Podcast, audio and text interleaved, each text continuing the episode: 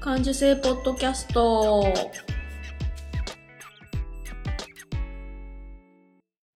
子供の頃から感受性が豊かだと言われ続けて大人になったデザイナーまゆが日々気になったことを感受性豊かにお届けする感受性ポッドキャストです。今日も遠くの友達にカセットで声を送るような気軽な気持ちでスタートします。ついに秋めいてきてあの明け方すごい寒いですね。なんか今私毛布を出してるんですけど寝る時にはちょっと毛布は1枚じゃ暑いんだけど明け方になると毛布がないと寒いっていうなんか寝れてんだか寝れてないんだかこうたまになんとなく起きちゃったりとかしてこう体調管理が難しいようなやっぱり季節だなと思います。皆様いかがお過ごしでしょうか、えっと、今日はえっと、オープニング「体の声を聞こう」という話をしたいなと思っていて、えっと、これは去年去年？今年だ。今年の 1月に亡くなった北海道の豊野おばちゃんがもうほんと亡くなる前に私に残してくれたメッセージであのうん、私が去年ぶっ倒れてそれを心配して、えっと、うん、と手紙をくれてそれで私が連絡をして電話をしたら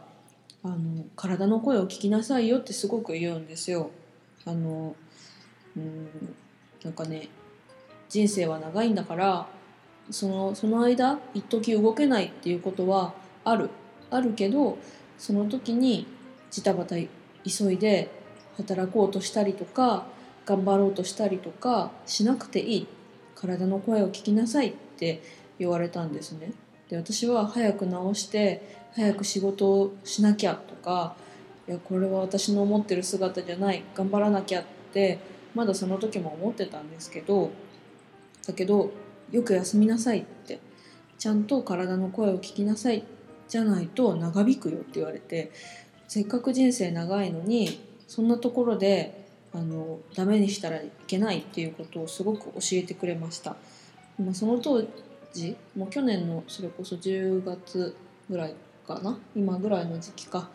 おばちゃんはもう体がずっと悪くて10年間隔で何かしら病気をしてるっていうことをねその時おばちゃんが言っててもう私なんてほとんど一日寝てるよって言っててでもう無理しないことって言ってで言ってたんですよね。で今思えばもう結構やばい状態だったと思うんですけど私が電話したことでわざわざ電話口まで来てくれてそういう話命のメッセージをしてくれたんですよね。でまたあのお手紙をくれてあの、うん、すごく私がなそういう状態になってるっていうのも心配してくれてお手紙で励ましてくれたんですよ。うん、ねえなんか元気でいるうちとか若いうちは多少の無理もできるしあの何これこれぐらいでってやっぱり思うし頑張ってしまうんだけど、うん、おばちゃんは70いくつなんだろうな70オーバーで亡くなったけど私のことをすごく心配してくれてそんなに頑張らなくていいって言ってくれたんですよね。うん、なんか今一生懸命頑張ってる人とかなんかへこんでる人とかこんなんじゃいけないとかもっと頑張らなくちゃって思うかもしれないけどでももう頑張んなくていいんだろうなって思う。体の声を聞きなさいよっていう体が休みたいって言ってるんなら体が言う通りに休まなくちゃいけないし、うん、今日いけるって思ったら頑張ればいいけどやっぱり体の声を聞きながら自分を楽しませて生きるのがいいのかなっていうふうに思いました。うんそれで、えっと、今日はお便りコーナーでお便りをいただいておりますんで、読みますね。えー、ペンネーム星の農家さん。ありがとうございます。はじめまして。先日、ポッドキャストで見つけ、自分のことだと思いながら聞いております。音大生1年生の女です。私は6月ぐらいに自分は HSP なのではと気づきました。小さい頃から大きい音が苦手だったり、人の感情を汲み取らなくちゃいけないっていう変な正義感があったりとかなり敏感に生きてきたと思います絶対音感があることもあり周りの感情や空気音いろんなものに反応してしまい体調も崩しがちです私は HSP の特徴の中でも特に人の輪に入れないことと私はダメだとすぐ落ち込んでしまうことまた戦争や暴力の話題に圧倒されてしまうことに悩んでいます。最近は大学の専攻にも身が入らずすぐにダメモードかっこまゆさんのおっしゃるネガティブデータベースのようなものかっこ閉じに入ってしまいます。こういう癖って自分の一部だと受け認めて受け入れて付き合っていくのが一番いいのかなとまゆさんのお話を聞くうちに思うようになりました。今後も配信楽しみにしております。季節柄天気も変わりやすいですのでどうぞご自愛ください。番組で取り上げていただいても構いませんと。いただきました。星の農家さんありがとうございます。そっか音大生178ですね。そっかそっか。私の妹は美大生でした。あと私の友達も美大に行っていた子もいたけど音大生はあれか。キトちゃんと私の共通のあれだ。音楽家の彼女が言っていた感じか、うん、私あの大学のシステムあんまわからないんでちょっともし的外れなことを言ってしまったらごめんなさいね、うん、であれだ。絶対音感があるって書いてますね。で周りの感情や空気音いろんなものに反応してしまい体調も崩しがちって書いてあるけど絶対音感って大変だって言いますよね。なんか聞こえてくるもの全部が音符みたいな音音のドレミファソで分かっちゃうっていうのを聞いたことがありますね。うん、多分ね私で言うとね絶対バランス感みたいのが私あるんですよ。多分なんか黄金比率みたいな。だからなんかねちょっと街中にあるものでバランスがおかしいなっていうものがあると引っかかっちゃう。うん、とかなんかあれなんだよな。バスの中のちょっとしたデザインでこれ絶対お金出してデザインしてあるはずなのにこのデザインちょっとパーツが狂ってるなとか思うとすごい気になっちゃう。それが気になりだすと街中のもの全部だからまあちょっと時間かもしれないけど同じような感じかなと思いますね。であと周りの感情や空気音いろんなものに反応してしまうっていうのはねよくわかります。で体調も崩しがちっていうのはそれはね本当にねあれですね。あのアンテナが全部に立ってる状態だと思う。で自分が休めれてないっていうことなんじゃないのかなって思います。ねお疲れさんです。でなんか私はダメだとすぐ落ち込んでしまうっていうのも多分あまたまたなんかずれてしまったとかなんかねそういうふうに思ってしまうと思うんだけどうんね戦争や暴力の話題に圧倒されそうなんですよね。なんかうっかり見た映画がめっちゃ戦争映画でなんか戦争行った人を称えるみたいな映画だったりするとすんごいなんか萎えるっていうかドヨンとした気持ちになる。その映画と同じような気持ちに私は全然なれない気持ちが悪いみたいな感じに私もなりますよ。すごくね腹が立ったりする。うん。ね。最近は大学の専攻にも身が入らずすぐにダメモードになっちゃうか。うん。休みなさいちゃんと。違うかな。なんかうん。大学ってね結構楽しいあの学生時代で楽しいなって私は思っていて多分こうダメだとかってなってるっていうことはあんまりいい調子じゃないよねって思うんですよね。でうん。こういう癖って自分の一部だと認めて受け入れて付き合っていくのが一番いいと思います。だけどなんかこうすぐ落ち込んじゃうんだよね。戦争や暴力の話に圧倒されちゃうんだよね。っていうのを飲み込むだけだと楽しくないから自分のもっとあ今日いい気分だなとかなんかそういうのを音に表す。自分から生み出す方にあの転換できたらいいような気がしますね。この間あの沢子の部屋かあの日曜日だか土曜日だかの朝にやってる沢子さんの沢子の部屋で矢野明子さんが出てて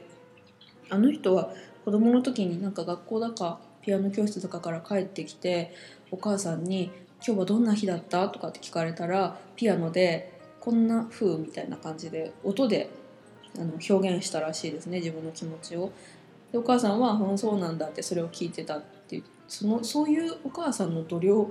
口で説明してくれなきゃ分かんないって言わなくてああそういう感じなのねって音で聞いて察してくれるお母さんも素敵だなと思うんだけどなんか、うん、そうやって自分の気持ちを自分の好きなもの音楽で表現してみるとか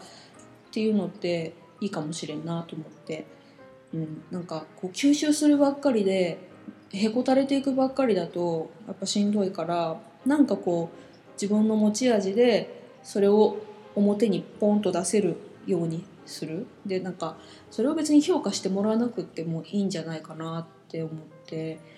うん、最近私がこう療養生活っていつまで言い続けるか分かんないけどずっと療養生活をして自分のものづくりをしていく中で別に評価されなくってよくって自分自身が好きと思えることをあのやれるかどうか。でやっていくうちに最初はなんか「わこれどっかで見たことがあるわ」とか、まあ、例えば私がバンドやってて全然曲ができないできなかったまんま自然消滅してるんだけどなんか「わこんな曲なんかどっかで聞いたことがあるわ」とか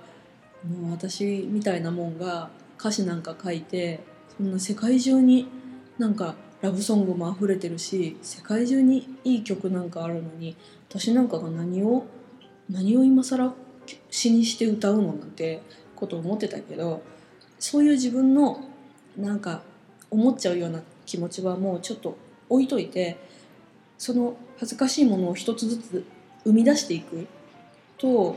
なんか周りがどうのこうのよりも私はこれが好きっていうものが生み出していけるんじゃないかなと思って。でなんか多分そういうのがリラックス方法とかにつながっていくような気もしたりして、うん、だからなんかあんまりこう人の輪に入れないっていうことも別に悪いことじゃないと思うんだな。今日あ今日もあのあれジム行ってエクサエクササイズをしてきたんですよ。エアロビみたいなやつやってきて。あれねまあまあまあほぼほぼ60代70代のおばちゃんたちなんですけど50人ぐらいの。あれねなんか始まる前に準備運動してる人なんてまあまあいないんですよ。大体の人が三角座りして座ってる。で後の人は23人とか固まって喋ってるのね。時間が始まる前まで。でこれ別に何に何を話してるわけでもないと思うの。なんか今日あれ作って美味しかったとか今そこのスーパーで何が安いよとか多分そういう何でもない話をしてると思うんだけど喋りたくて喋ってんだろうなおばちゃんたちはと思って。で三角座りしてる人は三角座りしてる人で別に喋りたくないから座ってんだろうなって思って。前までだったらあ私は一人ぼっちみたいな気持ちが少し少なからずあったんだけどなそういうね群れてる人たちは群れたくて群れてんじゃないの？ってちょっと思って。で私もファッションがすごい好きだったりデザインがすごい好きなんだけどなんかね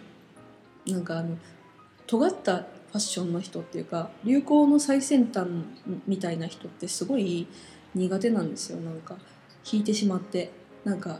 まあ、こっちが気遅れしちゃうっていうのもあるんだけどなんとなく話しかけにくいなみたいな感じになってでそういうおしゃれな人たちが固まって喋ってたりとかするとすごい引いちゃう。入れねえなとかってなってまあうんあれだな専門学校の時も友達私めちゃくちゃ友達多いんですけど今でも。でもなんか、うん、自分からその輪に入ってったというよりなんとなく友達が増えてったっていう感じでなんかねあの気の合う友達ってそのうち出てくるし1人2人いればいいかなと思うんでなんか人の輪に入れないことが絶対ダメなわけじゃないしあの友達100人できるかなっていうとあるけど別に100人もいらんと思う、ね、なんか SNS とかそういうな連絡の手段が増えたりとかして友達がいたらいた分だけ自分の時間もどんどんこう取られちゃうっていうかそのなんかねインターネットとか機械だとかそういうものに取られてしまうし勝手に人のものも見てしまうからなんか自分のニュートラルな時間ってすごくなくなっちゃうなって思ったんですよ。だから本当にあのリアルの友達ってあの本当に気心が知れた友達、うん、で1人か2人いればいいと思うんで